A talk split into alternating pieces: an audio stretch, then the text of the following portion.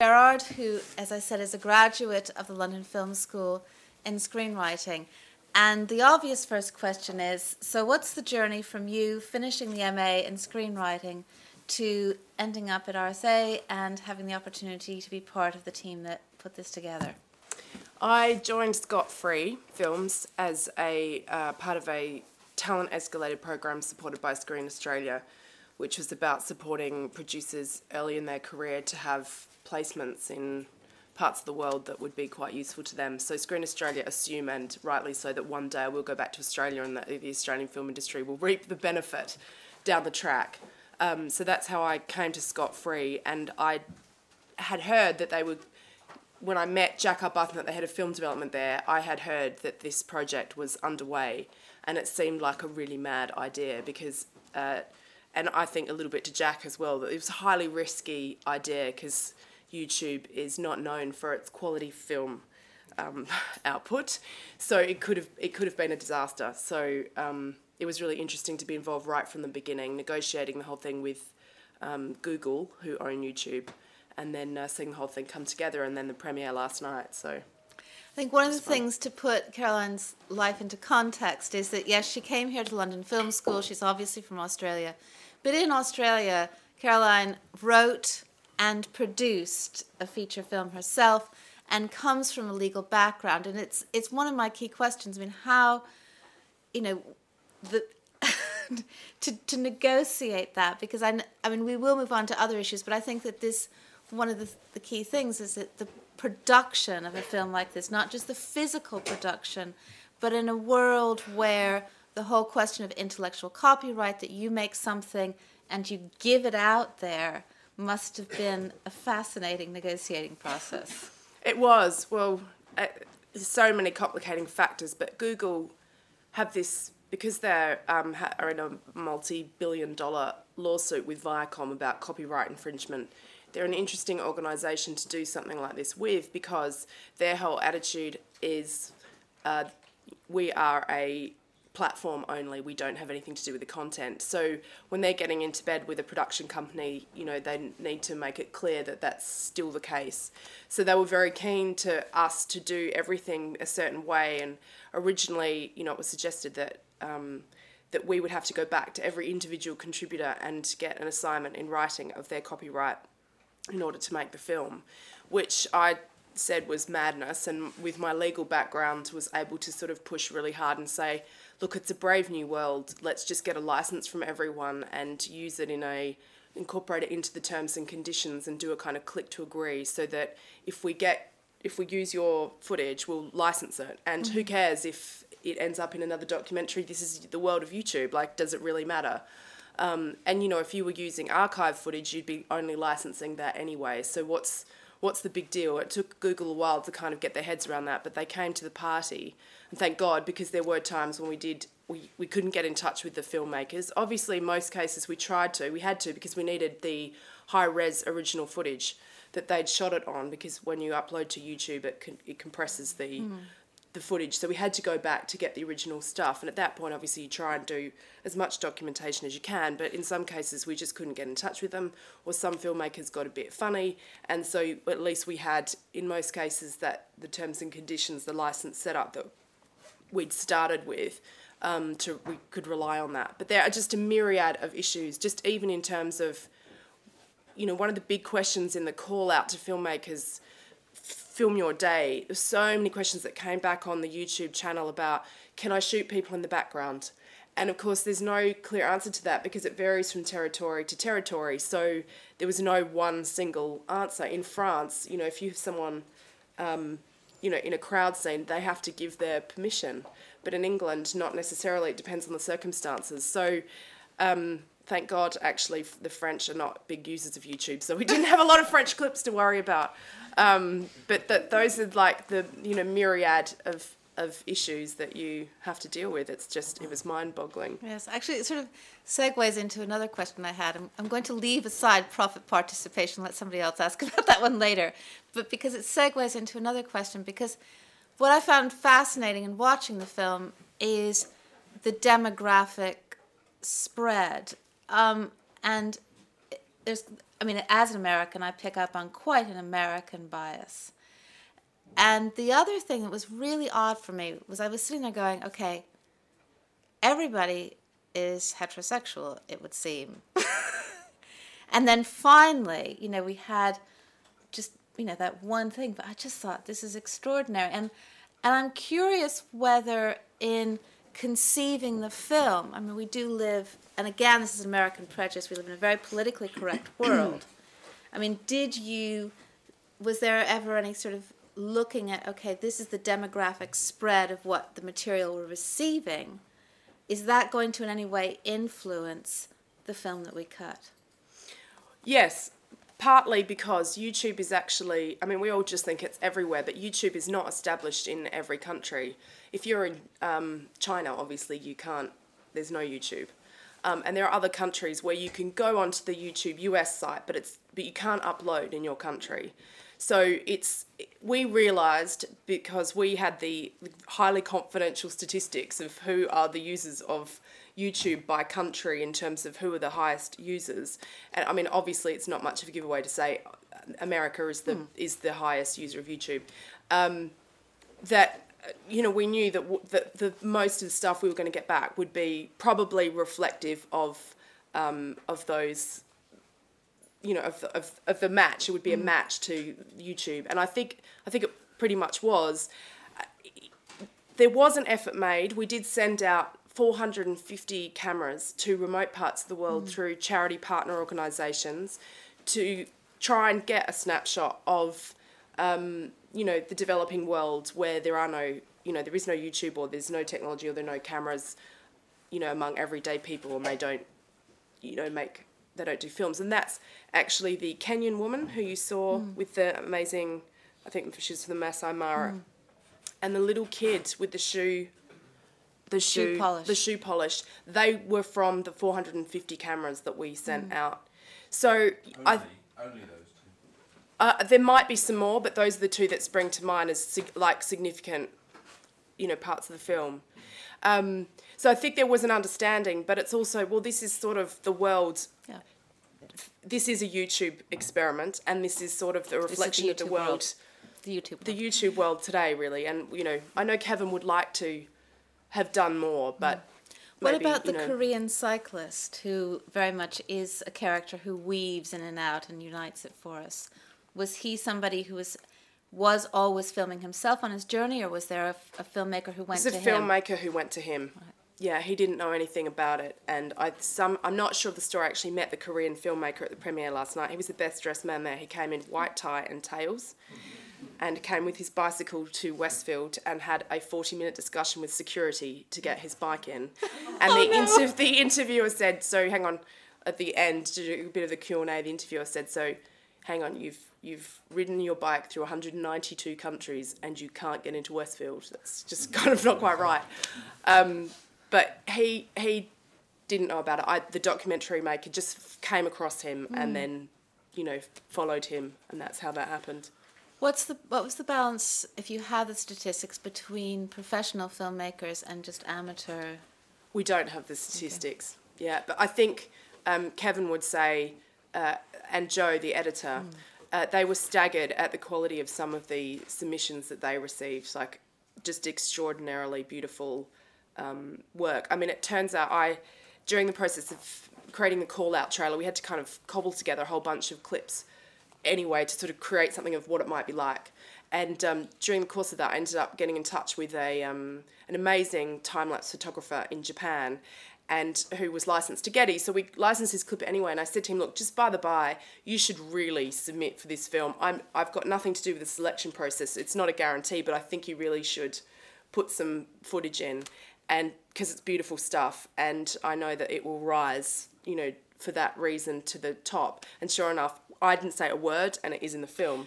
Well, that's so it's just extraordinary. Because one of the feelings I had at the beginning was I thought, well, hang on a minute, surely some of this footage that links things, that is the transition footage, had to have been commissioned, but all of the footage is what people There was nothing commissioned at all.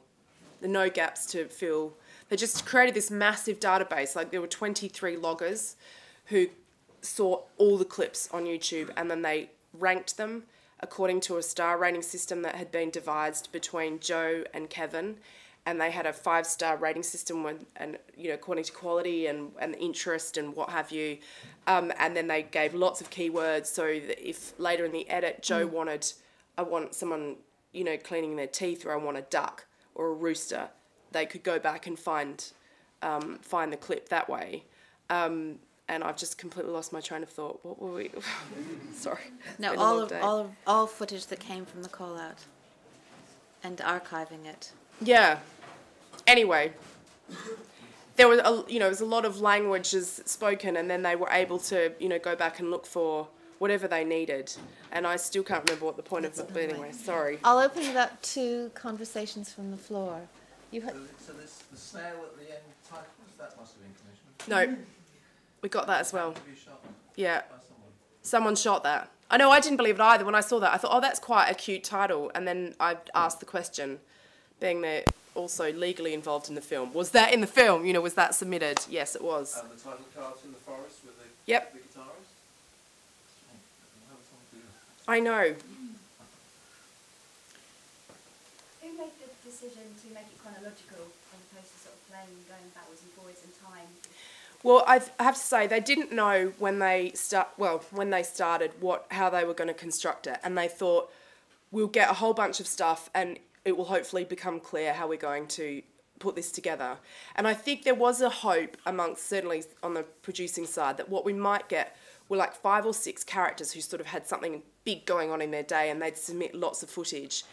But actually, as it turned out, a lot of clips were quite short. They were just five minutes, and then you'd only get like five minutes. And actually, on YouTube, you can only upload max 10 minutes anyway.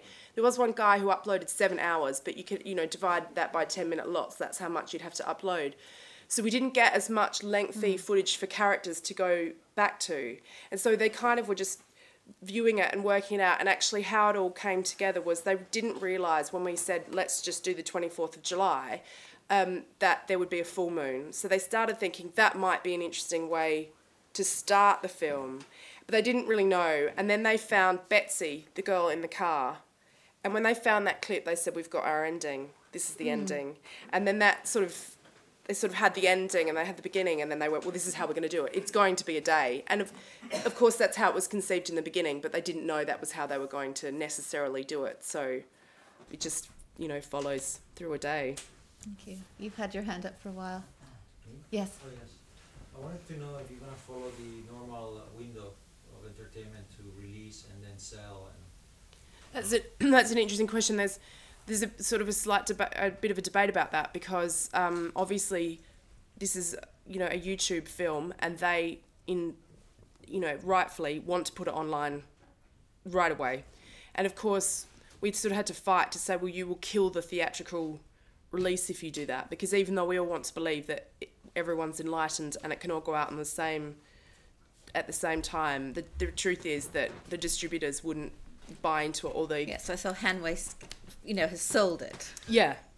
So um, it's no, it, it won't be quite quite traditional, but they have held back at least on the online for a while. for a while. Yeah, but what they did agree, there was a sort of compromise. They did agree that they would do when when the film premiered at Sundance, they had a limited online release, which was simultaneous around the world. So if you were paying attention, you could have seen it when it was at Sundance and it was online, and then they shut that down. And then now it's following a bit more of a traditional path. So in America, National Geographic are going to, they're um, theatrically releasing, and they're going to um, release it actually on the 24th of July. So it's a nice bit of poetry. Great. Yes. Who conceived of the idea and what was the budget that you had to work with in order to give it the packaging that you were looking for? Um, the idea was a kind of it was a collaborative idea, but basically YouTube wanted to do some kind of film, and they came to Liza Marshall, the producer at Scott Free, and she said that's tremendous. We will be involved in that, and um, you know having the Ridley Scott name behind it lent the project a lot of kudos and we got a lot of attention in the trades because it's like wow this is a really interesting idea and you know can you believe it? This could be a complete disaster. Um, i can't say what the budget was but it was like very low. Sorry. Sorry. that Six, six figures or less. Well, you, you- you've got to think you've got um, the post production. you've got a lot of post production, and you've got some, you know, relatively like Kevin Macdonald is a pretty high profile director, and you know, and, and we had, but we had a lot of people doing a lot of stuff for very little money, and a lot of you know volunteer people on it. So, How long was the post production? well, it's probably about six under six months, but weirdly, amazingly for this kind of project, um, Joe edited it in the in the normal time frame that you would edit a film, which for for like an independent film. So you think we had over four and a half thousand hours of footage, and a regular sort of independent, reasonably budgeted film might have twenty hours. So that's what they were dealing with. So you know, it's insane. But Joe said last night actually in the Q and A that he thinks that he would have liked more time because they worked really hard and quite long hours on it. But he feels that actually maybe if they had more time, it might not have really mu- resulted in that much of a different film. You know, might not have been any better. Sometimes that just happens under pressure. Yes. Sorry, a bit of a boring question. Did the filmmakers get paid for this, or was it like a, an opportunity for them to kind of like? It was no, they didn't get paid. Um, it was an opportunity, like a YouTube thing. Yeah. No one's paying to put their stuff up on YouTube, so this was just a, hey, instead of just randomly putting your stuff up on YouTube, why don't you put your stuff up about this one particular day and you might end up in this film and won't that be cool they did do a competition so that the 20 like 20 most significant contributors they did win a trip to sundance to the film festival so that was a competition so but they don't get paid so it'll be interesting now to see there's already people coming out of the woodwork going oh i should be getting this kind of credit and i should be getting this and you know i'm i'm there'll pr- i'm sure there'll be some kind of backlash about But fortunately, About you're no longer as free to Fortunately, deal I don't have to deal with it. Although, funnily enough, I'm sort of still doing some freelance work for them, so that's the sort of stuff I'm probably going to be dealing with. Okay, there's a question back here. Uh, did you uh, receive any inappropriate material? Yes, Quite a lot. I think less than we were expecting. I'm not sure what the percentages were. I know Joe. Joe jokingly said he was disappointed at the amount of porn that, was submitted. He just thought there'd be more. Um, yeah, and there were some. Um, I had to look at some graphic things that you know, from a legal point of view, to think about whether we should put it in the film or not. And uh, there were some disgusting things I found out last night that I didn't know about, but um, like just people doing some just really disgusting things.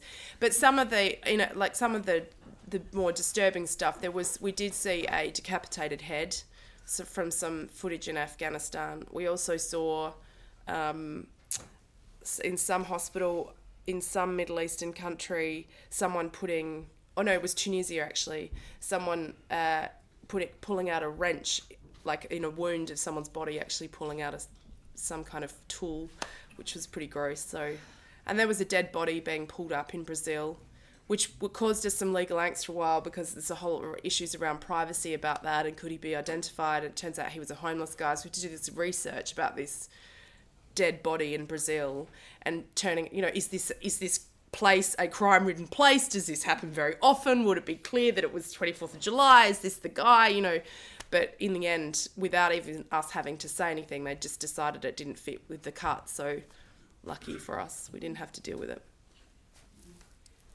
The love parade thing. Yes. I mean, that was obviously the only thing I picked up that was sort of newsworthy. What was the thought behind including that or not including that? And also, the footage that is in it obviously was, must have been submitted, but was that people that were actually going to take part in it, or some were people that sort of later on went, oh, okay, let me let me send my stuff.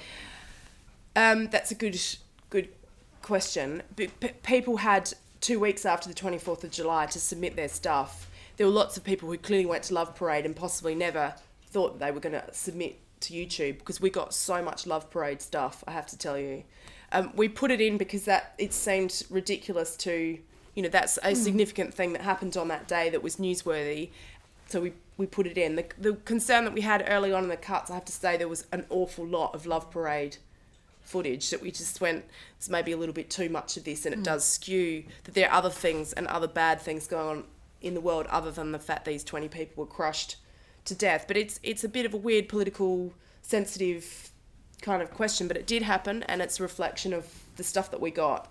We had to be, you know, it's tricky because you've got to be careful about what you show, and um, you know, we we scoured that footage and we spoke to because um, Germany's also one of the countries in Europe that's very um, very sensitive about privacy. So we had to scour that footage really carefully and scrutinise that and think about can we show these people do we have to blur some faces here because that's they're actually one of the countries in the world that are objecting to um, the Google cameras, you know, the Google street, Street cameras. street cam. They're kind of raising issues in the courts in Germany to try and stop that. So, you know, hopefully it's okay, but you know, time will tell. Were there national and religious holidays, for example, the fireworks and those gorgeous The lanterns. the lanterns, the paper lanterns?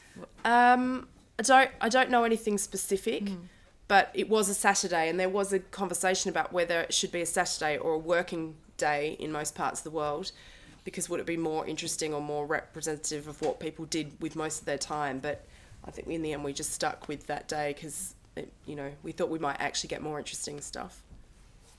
Good question. I just wonder about the process. Um, has Kevin and Joe actually saw all the 4,500 hours, or was there like an initial, uh, interns look at an initial batch to discard some Yeah, unusable? they this is where the 23 loggers came in so these multilingual so there were some london film school grads um, involved um, they came in and rated the clips. So basically i think pretty much kevin and joe only saw the four and the five star clips. You can imagine there was an enormous amount of rubbish. And when we first started looking at it um, I it was you know some of this I had to I looked through like the first 300 clips or you know randomly that came in just to see what sort of stuff we were getting. So many cats and dogs. It was unbelievable. It's like it could be whole two feature films of you think here's your opportunity. The whole thing was set up as quite a slightly pretentious grandiose idea. Here's a time capsule of you know the world in a day. What do you want to say? What's going on in your world? Here's my cat having a bowl of water for five minutes, and that's what I'm submitting. Like, it was just unbelievable. I think we won't go to the, We- to it'd be- the spiritual significance of that. yeah. Other questions? Yes. Uh, I think other people who haven't asked questions. The back here. I will come back to you, but I just wanted to other people. Yes. Um, the look bit, what's, what was the concept in terms of the look of the thing? Um, it was random. They had no idea what they were going to get. So th- we knew that what we were trying to do when we set when we set a call out, we did try and encourage people to shoot, you know, 1080 and we had some minimum specs. We said, look, we just would rather you didn't shoot on your mobile phone, but apart from that, we'll take anything and we'll just risk it. So there was no, there was absolutely no design. It was just we'll see what we can what we can get, and we'll encourage people and we'll say that the likelihood of your stuff being included in the film is going to be higher if the quality of your footage is shot on the best possible camera that you have. The tricky thing about it from an editing point of view, and I don't know the the technical, you know, nightmare fully, hmm. but is that so much was shot on different frame rates. So that to- that turned out to be a total nightmare to work through, um, because from all over the world, just crazy. Because some of it was shot, like the fireworks, were clearly shot on professional format, the one with the distance. But I think what I meant was the bumping up the colour throughout. Pretty much all the clips had the colour really boosted. So the colour grading, what was the thinking about? I can't. I I, I, w- I wish I could say, but I wasn't involved in that. It But looks, I mean, it's interesting because it's, it's very, very bright. It's a very, very bright group. I mean, just what they were thinking. yeah, I'm not. I'm not sure what about the brightness. I know that they were definitely trying to make it uniform. That's you know, and try and smooth out the. Uh, But the film is going to be shown, on, the film in its entirety is shown online. yeah, So that's probably, I mean, I think that could have something to because do with it. you're showing it online, To make it, yeah. yes, because So it's the same grade for the whole film. online, Yeah. That's could be a reason. So I'm sorry, I Back can't to answer that. these two here. You're first. Just stop me if somebody asks this question. Who, who chose the date? Is there any significance behind that, or was it random? Um, a little bit random. It was about when we were ready to make it happen, and also uh, it was just after the World Cup, so it was important that it wasn't going to be during the World Cup. Uh, and then it was just a nice um, 24 7, 24 hours. Very good. Your question. I just wanted to ask because of the like branding of YouTube. I think of it as dogs and cats comedy. People doing funny music thing, people being celebrities, that kind of thing. And what were YouTube trying to really change their brand Yes. a little bit by doing this? Well, not change their brand, but it was this was about subverting expectations. This was YouTube is this, this is what it's become.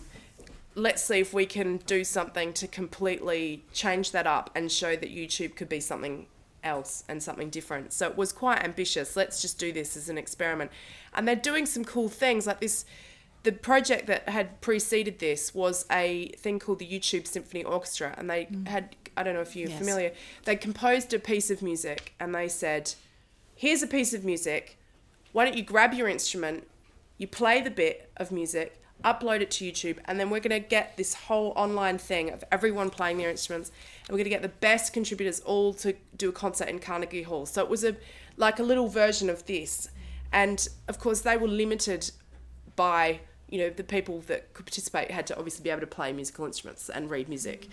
Um, so that was the guide. Like we thought, sort of thinking, oh, that had about eight thousand like submissions. So maybe this might get like ten thousand submissions.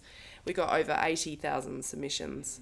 So that's they're really into doing cool things. They've got heaps of money, and you know they are interested in doing cool things. And the next, you know, they're doing some cool potential collaborations with kids and space and all sorts of things coming up. So But actually, this does go back to the profit participation issue. I mean, all right, f- cameras, 450 cameras were sent out. I mean, is is there any, you know, will all the money that is made from the distribution of the film go back, as it usually does, in you know a film contract, back into the pockets of the people who, you know, m- made it happen through their overheads, the costs and all of that. Um, I don't think so. I think there might be, there will probably be some discussion about profit. Um, but this is actually more of an expensive film to make than you would think. No, I know it's very yeah, expensive because of the, you know the whole post production. I mean that whole process. Just massive. Yeah. And the technology, you know, the technology involved to kind of implement it. So I don't, I don't know exactly what's going to happen. I, I'm not sure that it'll make a profit. So, um, you know, I, I, there won't be any, you know, the, there won't be any money going back to the. I mean, we just couldn't administer that. It would be um, impossible. I'd like to think that there are some designs down the track if there's if this thing goes crazy and does really well that there'll be some, you know, payment back into the pockets of you know some of the charity partner organisations that worked with them in the developing world and I mean at the moment you can buy tickets online I've set up my little life in a day uk.me or whatever and um, people who buy tickets through my website at Vue Cinemas will there'll be a donation going to Amnesty so there, mm. you know there's a consciousness about it but it's also sort of difficult to Yeah. work through Great. There are two fundamental aspects of Pan of Life that felt to me strikingly absent from the film, and I'm curious about those. First being sex and also death. Was that because of censorship of material, or is it a choice to exclude that from the film? Um, no, the answer to that is uh, it's a it's a good point. The, the the film is by and large a reflection of what people chose to upload. So we didn't we would absolutely Kevin, you know, there was discussions at the beginning. There was going to be no shying away from any difficult material. Um, and in fact, some quite a few people have complained about the slaughtering of the. I was going to say there's the death. cow. there is and death. I think there is there is death in there. Um, but I, I know what you mean that you know there's not you know there's not sex in there, but There's a whole lot of the effects of sex. there are There's a whole lot of you know. birth. Um, so I get that you know this is just a reflection of what people chose. It wasn't deliberately excluded. the consequences of sex. I Yeah. should say. And there was a question here.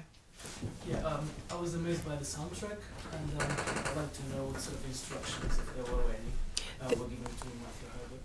Um, Matthew Herbert had quite a free range. What was quite cool is if you were involved in the project, he did a separate little call out, which wasn't as publicised, but if you found it on the website um, and you were a fan of Matthew Herbert's, then you could participate. So we were asked, I think he asked people to hum a note, clap, uh, and there were a couple of other things he asked people to do, and record that, and then upload that to, or your favourite sound, upload that, and he weaved that into uh, the music. So that that's like incredibly cool. Yeah. That's what he does. That's what he's famous for.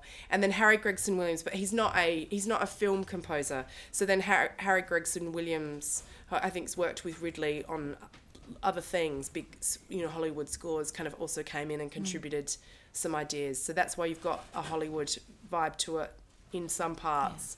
And then you've got the song which which Matthew Herbert um, wrote and Ellie Goulding sung.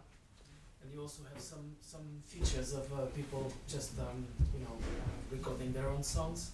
I remember the, um, those uh, three ladies. The rice beaters, yeah. Yeah, I mean, it was really it was it was extraordinary. We had to music was such a nightmare for Google because music, as you know, for those is just a nightmare legally and performance. Right, it was just something we actually actively said we do do not do not record any music. But of course, some people did, and most of that then just the second that we heard a published track, it was it was discarded. We just couldn't deal with it.